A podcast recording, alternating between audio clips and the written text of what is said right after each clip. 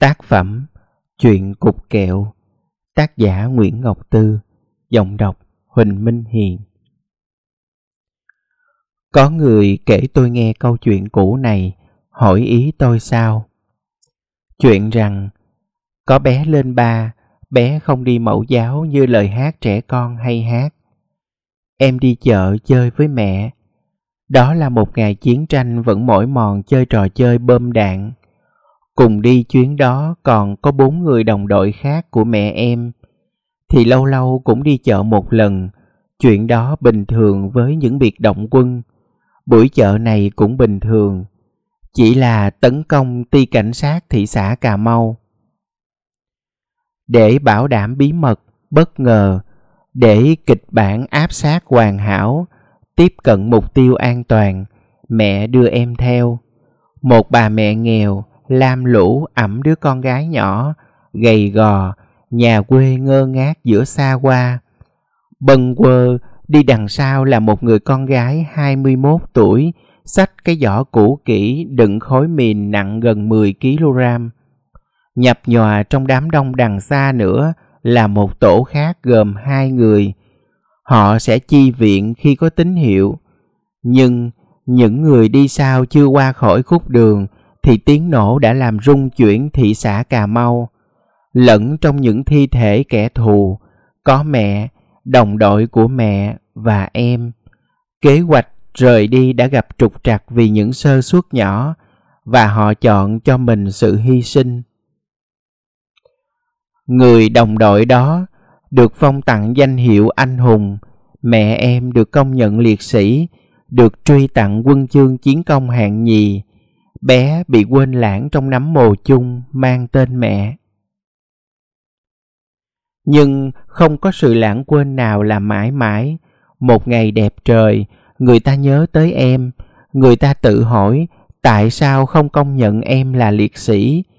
Người ta này hỏi người ta khác, tại sao và tại sao. Rốt cuộc người ta cãi nhau, vài người bảo Em vẫn còn nhỏ quá, em không ý thức. Em đã đủ 18 tuổi đâu, có lý tưởng gì đâu.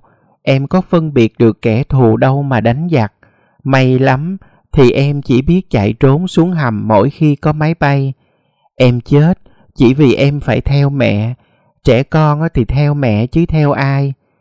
Buổi sáng hôm đó, em đâu có nghĩ mình đi chiến đấu, mà tổ quốc là gì, độc lập tự do là gì với đứa trẻ lên ba? Em chỉ biết má với mình đi chợ, vì lúc thay đồ mới cho em, má nói mình đi chợ chơi ngang, út cưng của má. Nhưng một số người không chịu. Với họ, em là một sinh mạng. Chúng ta mang một sinh mạng vào trận đánh, chứ không mang theo con búp bê, thú nhồi bông hay con chó con. Không có bé Tổ công tác đó chưa chắc tiếp cận sâu vào hang ổ kẻ thù. Chiến công đó chưa chắc lẫy lừng như vậy. Nếu chúng ta chỉ xem em như là nạn nhân chiến tranh như bao đứa trẻ khác, liệu có thỏa đáng không khi em cùng mẹ đi vào trận đánh có kế hoạch tác chiến hẳn hoi? Cuộc tranh cãi không kết thúc được vì những cái lý của những người ta. Tôi nghe xong, nuốt nước mắt vào lòng, trợn trạo cà rỡn, nói sao không kiếm nhà ngoại cảm nào thiệt giỏi tìm gặp linh hồn bé, hỏi coi bé thích gì, tí ơi, nị ơi, mén ơi, đẹp ơi, con thích gì? Thích là liệt sĩ hay chỉ thích làm nắm tro bụi tan rồi, phiêu lãng trong lòng đất? Nhưng linh hồn nhỏ trả lời trớt quớt, con thích ăn chẹo dùa. Tạm dịch, con thích ăn kẹo dừa. Bé không trách móc, oán giận, không kể công, đòi hỏi, không kêu lên lỗi tại ai như người lớn. Chuyện nhỏ teo như cục kẹo mà người lớn cứ cãi nhau.